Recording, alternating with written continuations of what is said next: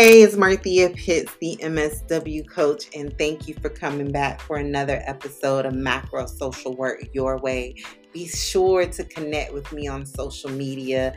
I'm on Instagram at the underscore MSW coach, Facebook at the MSW coach, and on LinkedIn as Marthea Pitts, the MSW coach. This is going to be a great episode.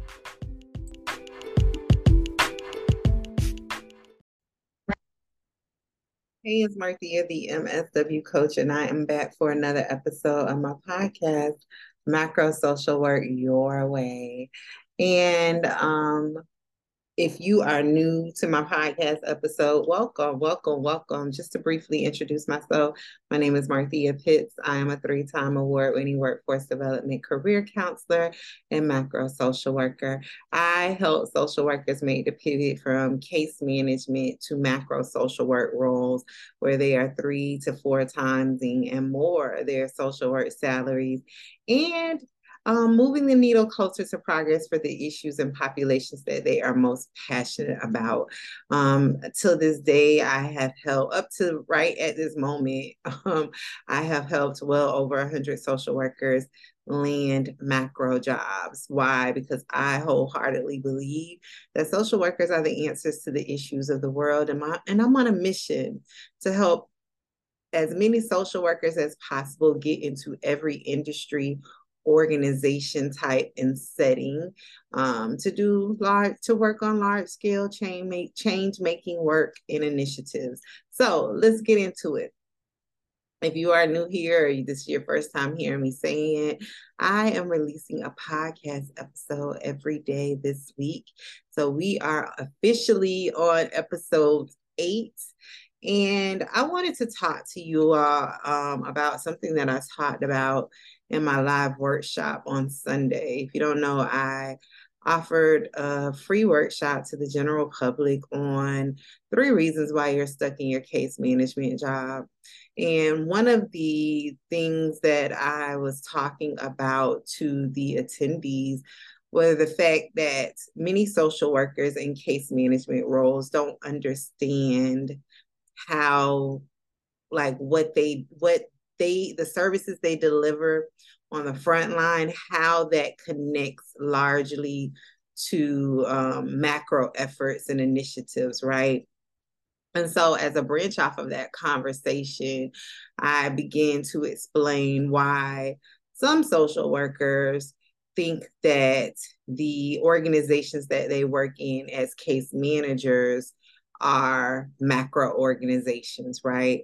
Um, so I wanted to bring that conversation here onto the podcast episode to talk about the difference between social work administration and macro work more so from the aspect of what it looks like in the workforce. If you want to know play by play definitions of the things, do a Google Scholar search and do your due diligence and read the scholarly literature that is out there.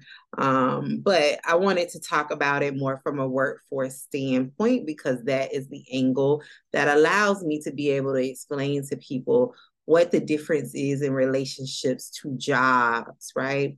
Because in the scholarly literature, you will hear a lot of academic definitions, but none in relationship to what does a job look like then for somebody in that role which also leads to a much larger conversation that I was having with attendees about how many people think that the individuals in leadership in their uh, typical nonprofits and social service organizations are macro social workers, when indeed they are social work. If they're on the admin side of social work, they are doing administrative social work. Um, and there is a very distinct difference between the scope of work and the setting and the uh, missions that you would work on if you are uh, doing social work admin work. So let's get into it. So, social work admin, for the most part, and again, remember, I'm giving you definite like a description from what it looks like in an actual job right? We are not in higher ed anymore. We need to know what does it look like in relationship to a job, which then helps you be able to go out and find the jobs that you're really looking for. Um, so what social work administration looks like in relationship to a job is like what I said just a few moments ago. It's those leadership roles that you typically see in like your nonprofits and social work, um, excuse me, your social service organizations. So that would be anyone in leadership, anyone that is like a part of the executive leadership team, typically the people that are in the front office. And I was thinking about this last night. And I said I wanted to talk about because this is something I share a lot with my um, micro to macro career accelerator participants about um, when I teach them how to find macro organizations that align with their interest in their like non-negotiables that they have created for themselves. I always talk about how when I am targeting employers, macro employers, one of my main concerns is the top concern is how diverse leadership is, right? That is very important to me. I don't want to align myself with any organization, um, macro organization that is doing work around uh, providing equitable career pathways for youth and young adults. And if you don't know, my population is pregnant parents and youth and young adults. And my area of expertise is specifically workforce development and helping to create pathway opportunities for historically under-resourced populations and communities, right? I have had multiple jobs doing that, ranging from policy to working with national political leaders on um, creating pathway opportunities in their cities and addressing collective impact issues. Um, so I say that to say, like, I do not align myself with any organizations where leadership is not diverse. And that was birthed out of my time working in a nonprofit and me realizing because before working in a nonprofit, I was working as a workforce development career counselor for over five years. And, and the leadership, executive leadership was very diverse in the organization that I worked in, very diverse. Our CEO was a Black woman. We had executive leadership um, members who were black, right? Everyone didn't look um, one way opposite of me, right? So when I left that organization and then I went to nonprofit land, my first nonprofit ever, and I made a short stop there and realized that everyone in leadership, everyone in the front office, that's just what I'm going to call it, everyone in the front office did not look like me no one from uh, administrative support on up to the CEO. Um, and also, what I realized in that position was that everyone, as far as like the supervisors, even the directors who were responsible for the day to day, like supervising of staff in the actual like doing the service delivery looks like me. So there was a clear racial equity divide, like racial leadership gap. That's what they call it. There was a clear racial leadership gap, right? So much so that it led me to go and research a lot about why that was. And that's when I learned the, the term of racial leadership gap and how it is in a real issue in nonprofits and social service organizations where people who have the decision making power um, in those organizations look nothing like me. But then people who are over like case managers like us, the the service delivery people, the staff look like me, right? Um, and so it was me being in that setting and I left that job and I was like, I would never ever again in my life work for another organization where leadership is not diverse, right? Executive leadership. And so I began working towards creating strategies to ensure that I was aligning myself with the organizations that I wanted to be in, right? So I tell you all that because when you are in your organizations, like I'm giving you that example as a way of like trying to illustrate how I was able to distinguish who was executive leadership and who was basically service delivery staff. Um, because those players in that organization that setting would be considered social work administration, right? Even though my my nonprofit, the nonprofit that I work for, we did touches of like macro work, but we weren't a macro organization. Um, but I do want to be clear, like some nonprofits, some typical nonprofits do do macro level work, right? So in that position, we had capital days um, where we would go up there and uh, serve as advocates for policy changes and, and different things, right? Um, and largely because I live in a capital city.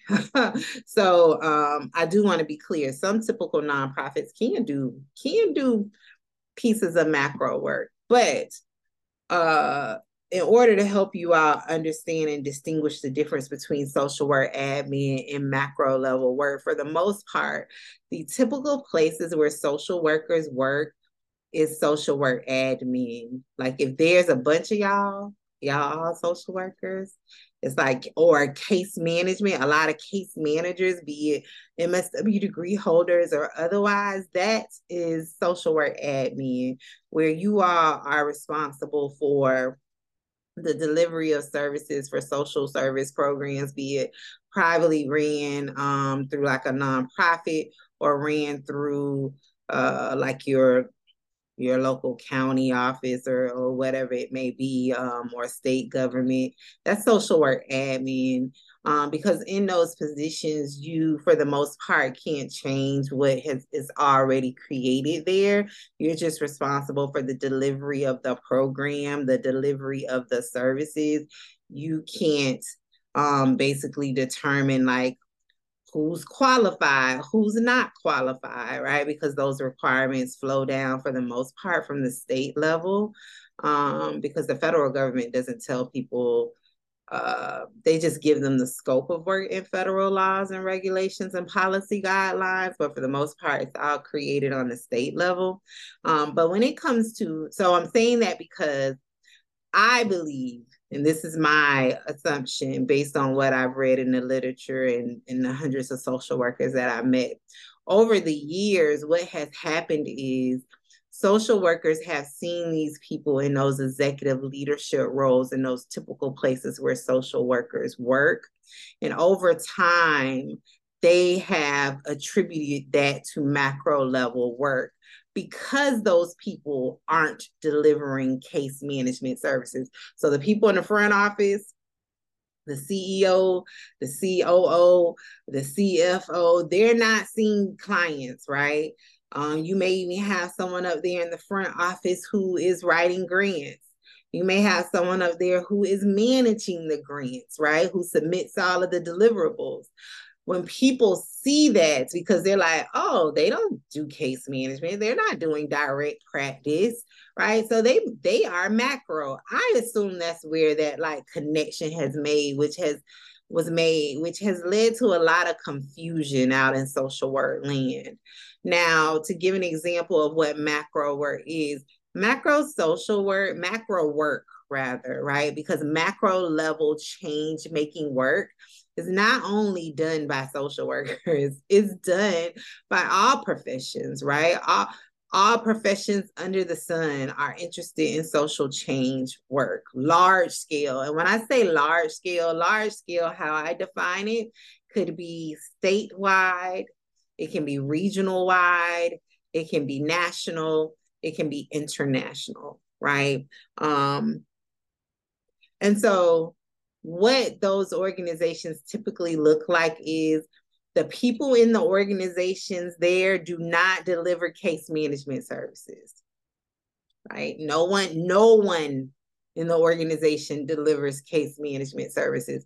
They are not seeing clients all day every day um, in macro organizations their scope of work focuses around creating the actual initiatives creating the actual federal policies, um, national policies, national initiatives, um, creating these large scale movements to do whatever it is. So, an example of that is if your nonprofit is receiving funding, let's say from um, an organization outside of the governmental system, because there's all kind of philanthropic organizations the organization that is providing the funding to your nonprofit would be the macro organization.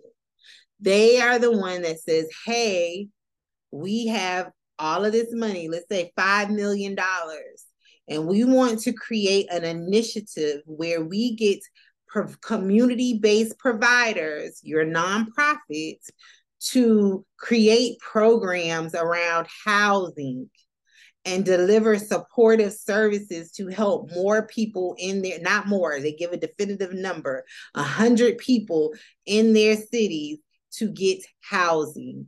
So then, as a macro organization, they create the actual policies, the initiatives around how this money is going to be distributed out. They also are responsible for like regulations of are are these people these grantees doing what they're supposed to do? Your nonprofits your community-based organizations are they doing what they're supposed to be doing they also are responsible for what they call on the macro level technical assistance training the people the grantees on best ways to meet the needs of the targeted population, right? So they bring in experts. They do a range of things. They bring in experts to provide specialized trainings to grantees because they're not just going to give their money and say, okay, go do what you do. That's not, that's very rare if it ever happens. And even then, there's still some level of accountability, right? They hold them to certain standards and guidelines deliverables that's what they call it right so those are macro organizations and typically it is very rare to find a social worker that works in those organizations. Hence the reason I'm on a mission to get more social workers in those spaces, right? So the philanthropic organization angle is just one example. There are a multitude of different types of macro organizations that I have pulled together over the last three years that I share inside of my micro to macro career accelerator. That is just one of them. So what I'm saying is that how you distinguish the difference between a social work administration job and a macro organization is if you are responsible for delivering the actual services directly to the people, the participants, that is social work admin work. Right? Or if you are a supervisor over a program like that, that is social work admin work. Or if you are a director in an organization that delivers direct practice services, that is social work admin work, right? Macro work, you don't ever touch the people that the service is intended for. Who you who your key stakeholders are are the key decision makers over and beyond that right? And that is not even the CEOs of the nonprofits.